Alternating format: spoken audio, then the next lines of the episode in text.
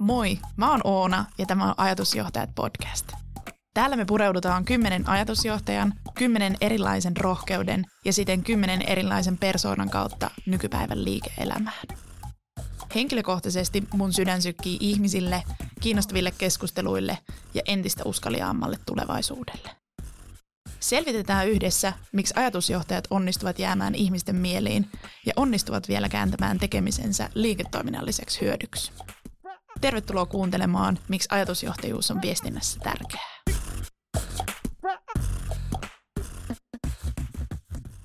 Seuraavaksi me puhutaan jakson verran viestinnästä. Mulla on tänään kunnia saada studioon viestinnän moniottelija ja taituri, Metsäkeskuksen viestintä- ja asiakkuusjohtaja Nilla Hietämäki. Nilla, sä olet luonut rohkealla ja poikkeuksellisella lähestymistavalla jäykästä, vaikeaselkoisesta ja etäisestä asiasta, kuten veroista, helposti lähestyttäviä ja viihdyttäviä. Sä olet ollut yksi mastermind verohallinnon uusitun, kiitellyn ja palkitun viestinnän takana, ja sun kädenjälkeä on niin Epic Tax Guy kuin veromeditaatiot, puhumattakaan verohallinnon viestinnän viemisestä esimerkiksi TikTokkiin ja muihin somekanaviin. Sä olet jopa vienyt verohallinnon tiedotteet rentouttavissa ASMR-videoissa YouTubeen. Poikkeuksellisen erikoista, mutta lämpimästi huomiota herättävää. Sä olet filosofian maisteri, jonka intohimo on herättää tunteita ja niiden äärellä sä haluat työskennellä. Sun mielestä kaikista kalleinta viestintää ja sisältöä on se, jota kukaan ei halua kuluttaa, ja siksi sä pidät asiakkaan aina suunnittelun keskiössä. Sä olet työhistoriassa ja osaamisessa kautta kysytty puhuja erilaisissa tapahtumissa ja vapaa-ajalla sä ihastelet ja tuot esiin Tampereen kauneutta sun somekanavissa. Huhtikuussa sä siirryit veroista metsiin, kun sä aloitit ensimmäisenä Metsäkeskuksen viestintä- ja asiakkuusjohtajana. Mä en malta odottaa mitä ja eritoten miten sä keksit tuoda metsät mielenkiintoisiksi ja tunteita herättäviksi meille kaikille. Tänään me puhutaan totaalisen poikkeavasta viestinnästä sekä rohkeudesta ja me luvataan pureutua siihen, miten varmistaa, että koko organisaatio innostuu mukaan viestintätalkoisiin. Aivan mieletöntä saada sut studioon, Nilla. Tervetuloa. Kiitos. Tosi kiva olla täällä. Mä esittelin sut näin. Allekirjoitatko sä? Kyllä allekirjoitan. Loistavaa. Onko jotain, mitä multa jää vielä sanomatta?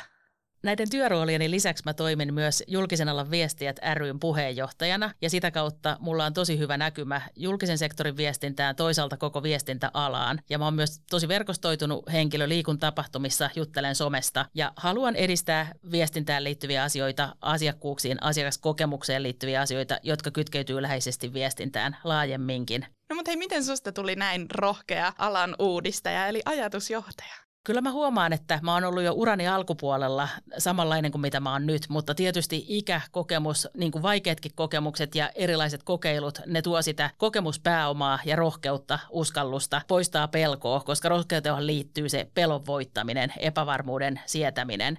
Ja yksi asia mä mietin tuossa tänne tullessa. Mä tein ihan nuorena työuraa toimittajana ja tein tosi paljon henkilöhaastatteluja ihan vaikkapa sellaisissa paikallislehdissä. Olin tosi läheisesti ihmisten kanssa, halusin tehdä ihmisten näköisiä juttuja, halusin, että niitä juttuja luetaan. Ja ylipäätänsä mun toimintaa leimaa. Toki asiakeskeisyys, asiatkin on tärkeitä, mutta mä lähden silti aina ihmisten kautta. Niin jotenkin se ihmisläheisyys on ollut mulle sellainen tosi luontainen asia heti sieltä uran alkuvaiheesta lähtien. Eli mä aina mietin, että kenelle mä teen sitä viestintää ja miten se olisi niille vastaanottajille mahdollisimman kiinnostavaa. Ja sitä kautta tietysti loogisesti mun kiinnostukseni on sitten alkanut ulottua yhä enemmän myös asiakkuuksiin. Ihan looginen tarina. Looginen jatkumo, selkeästi. No hei, hypätään tähän, että mitä sä oot tehnyt aikaisemmin ja mitä sä oikeastaan teet nyt. Eli sulla on historiassa ja taustalla paljon perinteisiä toimialoja. Parhaiten sut ehkä tällä hetkellä tunnetaan ja tiedetään verohallinnon viestinnän yhtenä rakentajana. Miten sä onnistut luomaan jostain niin, anteeksi kun mä sanon näin, mutta tylsästä kuin verot, sellaista, joka puhututti ja puhututtaa mun mielestä edelleen ihmisiä? Kyllä siinä oli ihan liiketoiminnalliset tavoitteet taustalla, eli omaveron lanseeraus vaiheittain, asiakasryhmä kerrallaan, verolaji kerrallaan, ensin niin sanotuille heavy usereille, eli kirjanpitäjille ja yritysasiakkaille. Toki he ovat hyvin kriittisiä, kun käyttävät sitä ihan päivittäisenä työvälineenä. Sitten henkilöasiakkaille. Ensin verokortti omaveroon, sitten esitäytetty veroilmoitus omaveroon. Ja toki verohallinnossa oli tehty somee kehittävää työtä jo aiemmin, joku saattaa muistaa, siellä oli joskus tällainen, joku koiranleuka vinoili somessa, että linjan ja puhelinlinjan ja tuuttaavat, että kaikki asiakaspalvelijamme ovat varattuja, että onko ne tosissaan. No me tehtiin Intrassa kysely, että onko ne varattuja vai sinkkuja. 25 pinnaa oli sinkkuja, loput varattuja. Ja siellä oli erilaisia somen kehittämisprojekteja, oli työntekijälähetteleitä, ruvettiin mittaan sitä dataa, palkattiin someprofiileilla muutama ihminen sisään. Mutta kyllä se oli se omaveron lanseeraus ja se, että kun se oli niille yritysasiakkaille ensin lanseerattu, sitten me mietittiin, että hei nyt koko kansalle, että tämä on valtava muutos, vaikka se oli siis muutos parempaan kaikki veroasiat yhteen paikkaan, niin me ajateltiin, että hei ihmisillä on varmaan tosi paljon kysymyksiä ja me oltiin silloin vielä sometekijät erillään organisaation eri osissa, mutta me ryhmittäydyttiin yhteen, me avattiin ovet vuorovaikutukselle. Me sanottiin somekanavissa, että hei, kysykää meiltä ihan mitä tahansa. Ja niinhän ne kysy. Ja pakko sanoa, meitä aluksi jännitti se vuorovaikutus, että mitäköhän sieltä tulee, että veroasiat, ja nyt me jutellaan täällä ihmisten kanssa. Mutta ihmiset oli että vau, verohallinto vastasi mulle, tavalliselle ihmiselle, ja se vastasi vielä ystävällisesti ja ymmärrettävästi. Ja siitä se sitten tavallaan lähti. Ja mä oon miettinyt sitä paljon, että verot, tylsä, vaikea aihe ja sitten huumori, niin joku vastakohtien leikki siinä on toiminut tosi hyvin.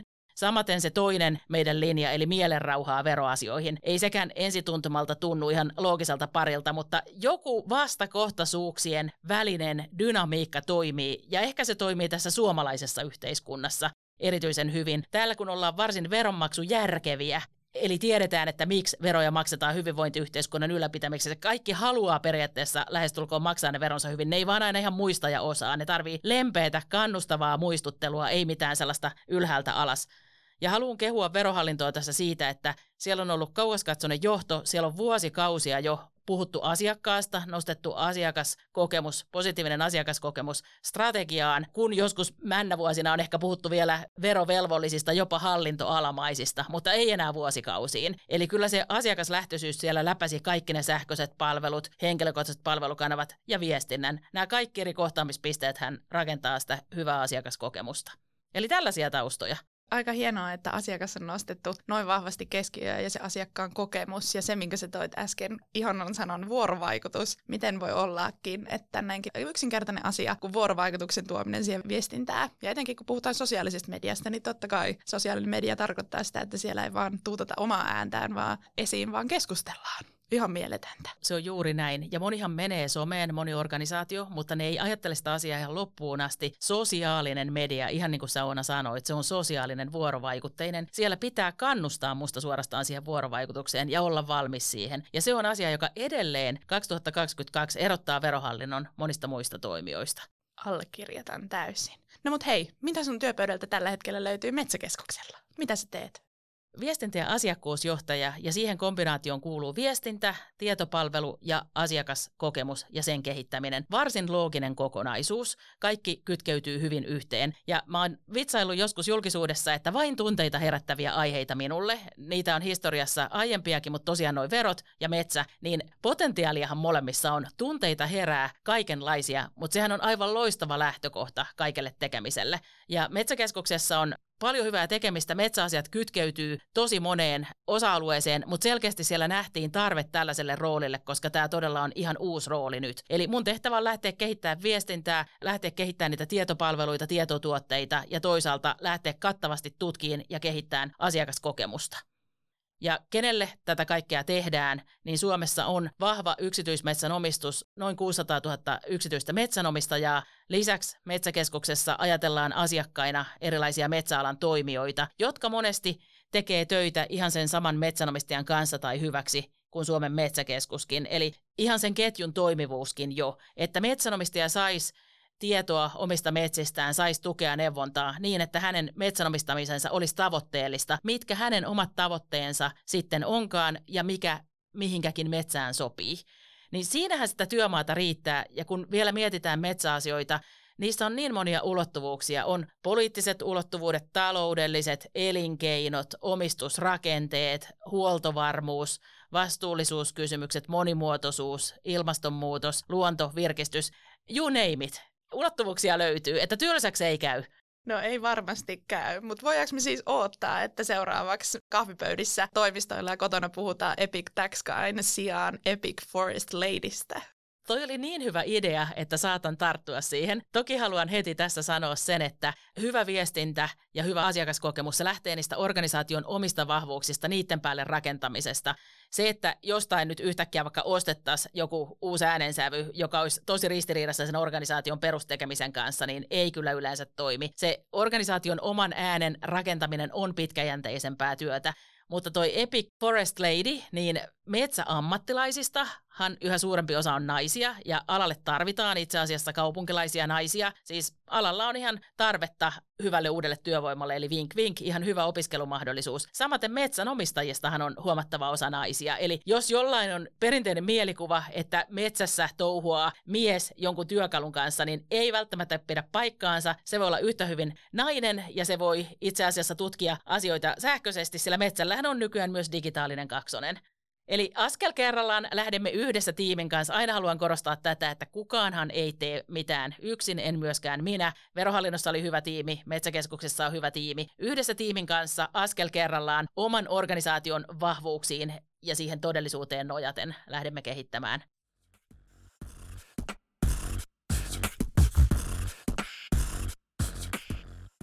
Hei, hypätään viestinnän mahdollisuuksiin sitten tarkemmin. Ajatusjohtajilla tuppaa ole tämmöinen tärkeä agenda ja tehtävä, oikein semmoinen sisäinen tehtävä siitä, että haluaa viedä omaa toimialaa tai omaa teemaa tai tekemistään eteenpäin ja kehittää sitä. Ja yleensä se oikein pohjautuu vielä vahvasti intohimoa. Yksin sitä on hyvinkin haastavaa tehdä ja se tarvit siihen sen yhteisön ja ihmiset sun ympärille, että sä pystyt oppimaan ja tekemään. Ja mitä se taas sitten tarvii, totta kai tarvii viestintää. Puhutaan siis seuraavaksi viestinnästä. Miten sä lähdet rakentaa viestintää yrityksissä? Mä lähden tutkimaan, mä juttelen ihmisten kanssa, mä kyselen, mä kuuntelen, mä havainnoin, mä yritän saada ihmiset itse oivaltaan asioita. Enhän mä voi millään mahtikäskyllä tuputtaa. Ja nyt mun on pakko sanoa, että kun se metsä on niin luova elementti, niin mä oon ollut aivan todella iloisesti hämmästynyt siitä, että vajasta 600 metsäkeskuksen työntekijästä sata on Twitterissä. Eli se on tosi luovaa porukkaa, sillä on halua ja kykyä sanottaa niitä metsään liittyviä asioita. Eli siinä on tosi hyvä lähtökohta, tosi hyvä potentiaali potentiaali. Eli asiantuntijat, organisaatio, molempien tileiltä voidaan tehdä toisiaan täydentävää sisältöä. Aina mä haluan silti korostaa viestinnän ammattilaisten merkitystä, sitä, että organisaatiot älyäis kaiken sälän sijaan käyttää viestintäammattilaisia sellaisiin strategiaa mahdollisimman hyvin tukeviin tehtäviin, joissa niistä viestintäammattilaisten osaamisista on kaikkein suurin hyöty sille organisaatiolle. Ja haluan sanoa senkin, että viestinnän ammattilaisen perusteltu näkemys, se on eri asia kuin jonkun ihmisen mielipide viestinnästä. Mielipide on mielipide, ammattilaisen näkemys on ammattilaisen näkemys, eli ei viestintä ole huutoäänestyksen tulos, eikä se myöskään ole organisaation tällainen äänestyksen tulos, vaan että tykkään, en tykkää, minä tykkään, minä en tykkää. Kyllä aina pitää miettiä, että hei, kenelle me tehdään, kuka se asiakas tai kuka se sidosryhmä on, mitkä on sen tarpeet, miten me saadaan se kiinnostuun? Ja kiinnostus pidettyä vielä yllä. Ja vielä miten me saadaan sitten haluttua toimintaa sen viestinnän ja erilaisten palveluiden, erilaisten kohtaamisten seurauksena. Se toi tosi vahvasti asiakasnäkökulman esiin tässä näin, niin miten sä pidät huolta siitä, että se asiakas on siellä keskiössä?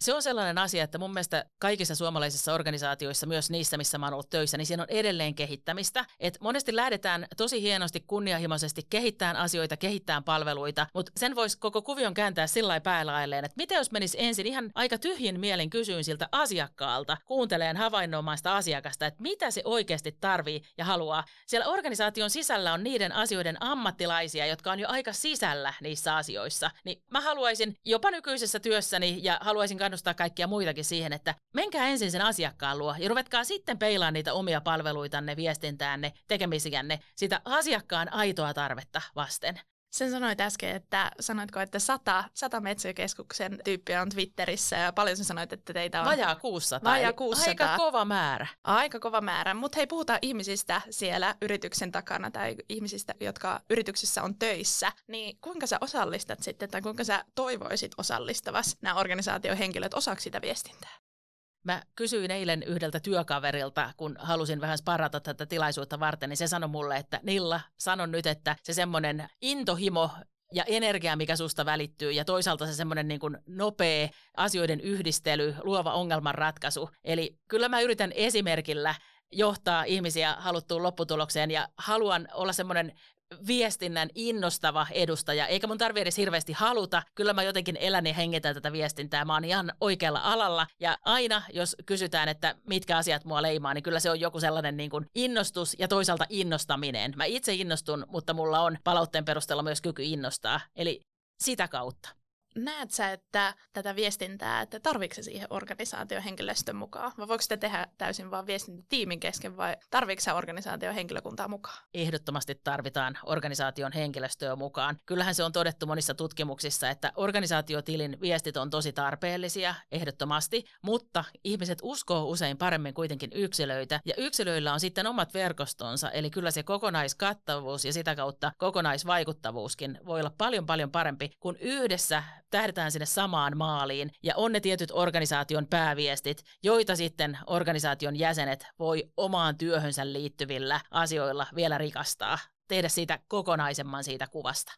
Tässä on itse asiassa tutkimus. HubSpot on tehnyt tutkimuksen vähän aikaa sitten ja 65 prosenttia vastaajista, taisi olla vähän bisneselämän puolelle kohdistettu, kohdistettu kysely, mutta 65 prosenttia vastaajista ei usko yrityksen tileille tai yrityksen lehdistötiedotteisiin tai viestintään liittyviin, liittyviin viesteihin lainkaan, mutta 81 prosenttia taas luottaa sitten vertaisryhmän viestiin, että tota, tämä on täysin linjassa sen kanssa, mitä sä äsken sanoit. Kyllä. Ehkä tässä vaan sitten se, että siis tosi kiva ja hyvä on se, että alan sisällä verkostoidutaan ja siellä metsäalan ihmiset vaikkapa kommentoi, tykkää toistensa tekemisiä, mutta kauhean mahtavaa on sekin, että jos päästään hiukan murtautumaan myös alan ulkopuolelle, esimerkiksi nyt metsäasioissa, jotka on tosi valtakunnallisia asioita, niin siellä alueilla voidaan ihan hyvin verkostoitua mun mielestä. Ja mun mielestä on ihan mahtavaa sekin, että jos, jos joku täällä vaikka Helsingin ytimessä kiinnostuu metsäasioista, koska kyllä ne koskee kaikkia meitä suomalaisia ja ihan jokaisella suomalaisella oli hänellä metsää tai semmoinen niin kuin tapa käydä metsässä, on kuitenkin suhde siihen metsään jokaisella suomalaisella on ja kuitenkin aikamoinen tunneside. Ajatuksia ja käsityksiä on ja mä tykkään siitä ajatuksesta, että Metsäkeskuksen työntekijät, metsäalan toimijat vois tarjoilla erilaisia faktoja, erilaisia näkökulmia metsäkeskusteluun ja ihmisten metsäsuhteen äh, tavallaan syventämiseksi. Sattuma. Mikä sen merkitys on onnistumisessa? Kyllä sattumallakin on merkitystä ja mä otan nyt tässä yhden verohallintoesimerkin. Eli syksyllä 2018, kun luovuttiin sivutuloverokortista ja se yksi ainokainen verokortti sitten vietiin sinne omaveroon, niin silloin lokakuussa meiltä lähti samalla viikolla verohallinnossa kaksi päivitystä. Toinen oli se, kun pistettiin Banksin silppuriin se sivutuloverokortti ja toinen oli sitten semmoinen, kun ihmiset odotti verotuspäätöksiä, jotka silloin ja edelleenkin tulee viimeistään lokakuun loppuun mennessä. Ja kuiskailtiin tällaisella ASMR-mielihyvää aiheuttavalla tyylillä sitä, että hei, kyllä ne verotuspäätökset sieltä tulee. Ja nämä kaksi päivitystä tuli sattumalta samalla viikolla, ja ne jotenkin räjäytti sen pankin. Siis se noterattiin somessa, se noterattiin Suomen mediassa, se noterattiin jopa kansainvälisessä mediassa. Eli siitä lähti se voittokulku, joka sitten myös siivitti meitä tekijöitä aina vaan parempiin suorituksiin. Sanottuani tämän, sanon silti, että totta kai brändin rakennus, organisaation sen oman äänensävyn asiakaslupauksen, kaiken sen rakentaminen, onhan se tosi pitkäjänteistä työtä, eli mitään pikavoittoja ei ole. Askel kerrallaan johdonmukaisesti joka päivä fiksuja asioita tehden, ja kolhujakin voi tulla tosi helposti, mutta hyvää siinä on se, että kun sitä luottamuspääomaa on niin sanottuna hyvin aikoina rakennettu, niin kyllä se kantaa, ja vaikka tulisi joku kolhu, niin aina on uusi päivä, sit voi jatkaa siitä eteenpäin. Oikeasti siis tosi pitkäjänteistä työtä, mutta sattuma silti, ja somessa kiinnostavaa ja viestinnässä on se, että vaikka kuinka ennakoisit, että hei, tämä on tosi hyvä, tämä on tosi osuva kohderyhmälle, mediaympäristö näyttäisi nyt hyvältä, todennäköisesti ihmiset tarttuu tähän, niin ikinä ei voi tietää. Joku päivitys ei olekaan niin suuri hitti kuin luultiin, ja joku taas lähtee organisesti leviään hirveätä vauhtia. Ikinä ei voi tietää, se on osa sitä jännitystä ja hauskuutta. Se tekee tästä mielenkiintoista. No mut hei, mikä sun mielestä on parasta viestintää? Parasta viestintää on ehdottomasti sellainen, joka jättää tunne- ja muistijäljen. Ja parhaimmillaan saa sen ihmisen vielä tekemään. Eikä se nyt tarvi olla sen ihmeellisempi asia, tai aika ihmeellinen asiahan se on, että muistat maksaa verosi ajoissa ja oikein. Tai että ymmärrät, että hei, mulla on tällainen metsä ja siellä kannattaisi ehkä tällaisia hoitotoimenpiteitä tehdä. Ja mikä milläkin organisaatiolla on tavoitteena. Mutta kyllä mä ajattelen niin, että Ihan niin kuin Sauna sanoit, kalleinta sisältöä on se, jota kukaan ei kuluta. Sellaista ei kannata tehdä. Eli viestinnän datavetosuus.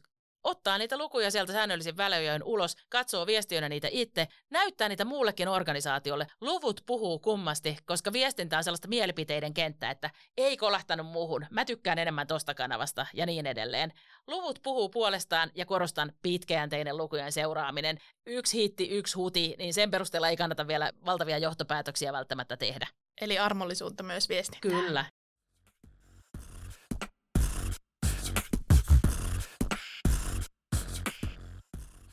hyvin poikkeuksellisia viestinnällisiä tekoja siis sulla ja taustalla. Ja ehkä siinä on tämmöinen uudistava ja aika rohkeakin kulma, millä sä oot tullut sitten tai aiheuttanut näissä organisaatioissa sitten viestinnällisiä tekoja. Ja sun ympärillä siis on tapahtunut paljon ja hyvin tuoreita näkökulmia. Mistä sä keräät sun rohkeuden tehdä tällaisia asioita?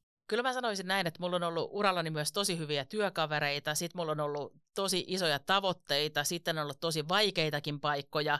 Mä oon ottanut oppia kaikista onnistumisista ja vähemmän onnistuneista tapauksista, sitä kokemuspääoma on kertynyt. Sitten ehkä sekin, että viestintä on ainakin aikoinaan helposti mielletty tukitoiminnoksi, niin mä oon halunnut itse osoittaa totta kai ihan rakentavasti ja rauhallisesti ja askel kerrallaan, että hei, ei se ole pelkkä tukitoiminto, että se on itse asiassa hyvinkin strategista tekemistä, hyvin siellä organisaation ytimessä. Puhuttiin sitten sitä työyhteisön sisäisestä viestinnästä, jonka onnistuminen itse asiassa heijastelee ulospäin, tai se, että jos se ei onnistu. Ja ihan yhtä lailla se ulospäin tehtävä viestintä, niin sen kannattaa olla mahdollisimman strategista ja se kannattaa hoitaa hyvin ammattimaisesti. Sen avulla itse asiassa voi saada tosi paljon asioita aikaan. Se on tosi iso osa sitä, että miltä se organisaatio näyttää, kuulostaa, millaisia mielikuvia siihen organisaatioon liittyy. Puhuisin ehkä brändistä sillä laajemminkin ja viestinnän merkityksessä sen rakentamisessa. No miten sä sitten varmistat sen, että tämä rohkeus ei vaan jää suhun ja sun kautta tapahtuvan viestintään sä oikein pursut täällä studiossakin tällä hetkellä energiaa. Mun mielestä täällä on mahtavaa höpistä tästä aiheesta sunkaan. Mutta miten sä varmistat sen, että se energia ja myöskin se rohkeus sitten, että se läpäisee sitten koko tiimin? Joo, Kyllähän mä tietynlainen matkasarnaaja olen organisaatioissani, joissa olen työskennellyt. Sitten kun olen ollut tällaisissa esihenkilöpomorooleissa, niin totta kai myös sellainen tuki, taustatuki, että mä oon sanonut, että no niin, nyt vaan antaa palaa ja että mä sitten varmistan selustan tarvittaessa. Ja välillä on joutunut myymään omallakin organisaatiolle niitä asioita ja yritän sitten erilaisille asiantuntijoillekin heitä puhuttelevilla tavoilla tuoda viestinnän mahdollisuuksia esille. Ja tosi paljon on esimerkiksi johtoa kahden kesken sparrailu. Joskus kriisitilanteen tullen, toivottavasti useimmiten ennen kuin joku iso asia on tapahtunut, siten, että me ollaan valmistauduttu siihen. Ja sitten mä tuon esiin, olen saanut palautetta, niitä viestinnällisiä näkökulmia. Mä saatan sanoa, että joo, voidaan me tehdä näin, mutta oletteko te ottanut huomioon, että tällä todennäköisesti on tällaisia tällaisia viestinnällisiä seurauksia. Tai että nyt tuolla viestintäympäristössä, sisäisessä tai ulkoisessa, mun nähdäkseni tapahtuu tätä ja tätä, että kannattaisiko meidän vähän reivata kurssia tonne ja tonne suuntaan.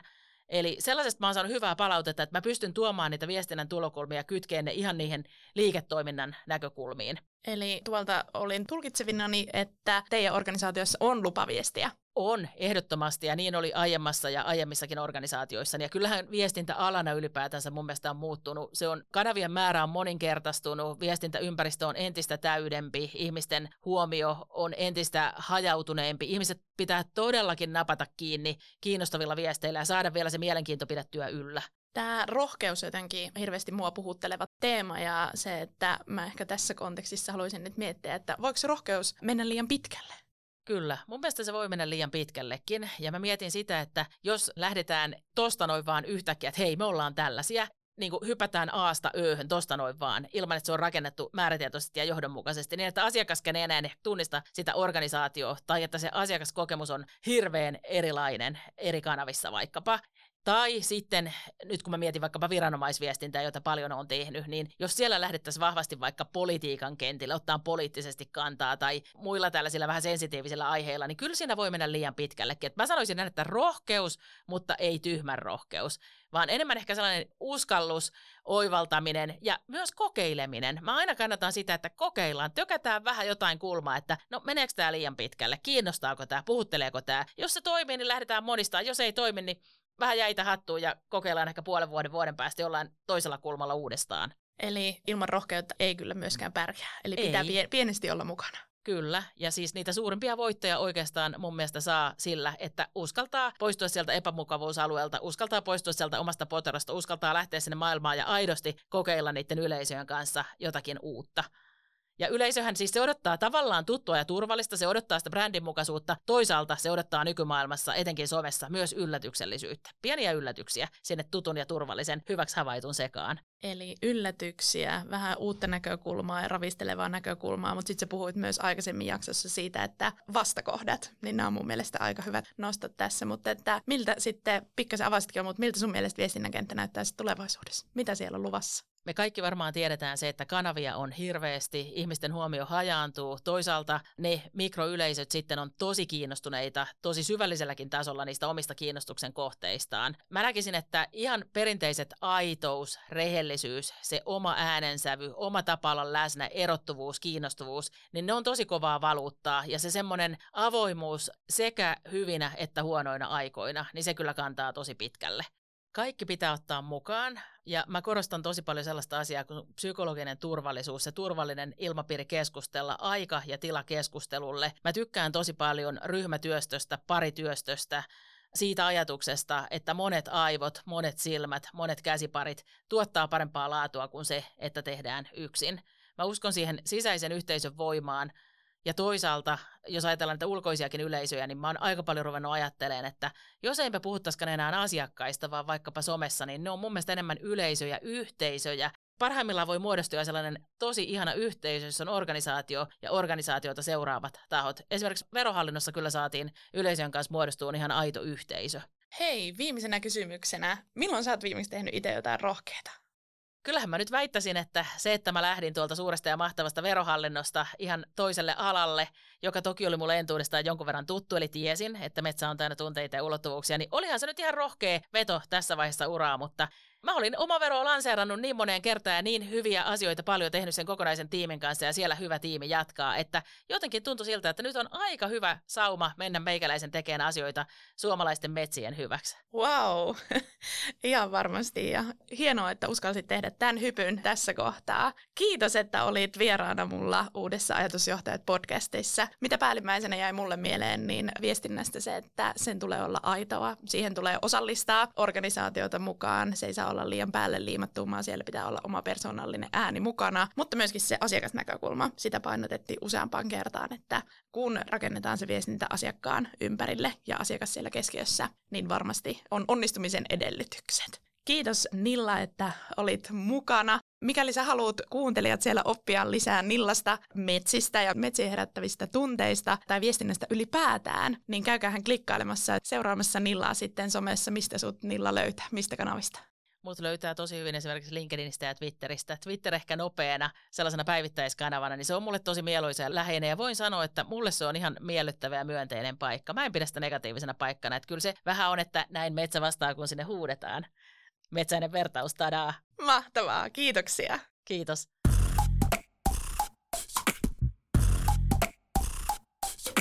Niin yritys kuin yksittäinen henkilö voi kantaa ajatusjohtajan statusta ja synnyttää vaikuttavaa viestintää. Ajatusjohtajat on ne, jotka saavat sanansa kuuluviin, yleisön kiinnostuneeksi ja he uskaltavat herättää rohkeasti keskustelua. He onnistuu pyrkimyksissään muita paremmin ja siksi sunkin kannattaa pohtia, miten ajatusjohtajuus sulahtaisi osaksi sulle tärkeää tekemistä. Mä olen Oona Ikonen ja tämä on Ajatusjohtajat podcast. Kiitos, että olit kuulolla.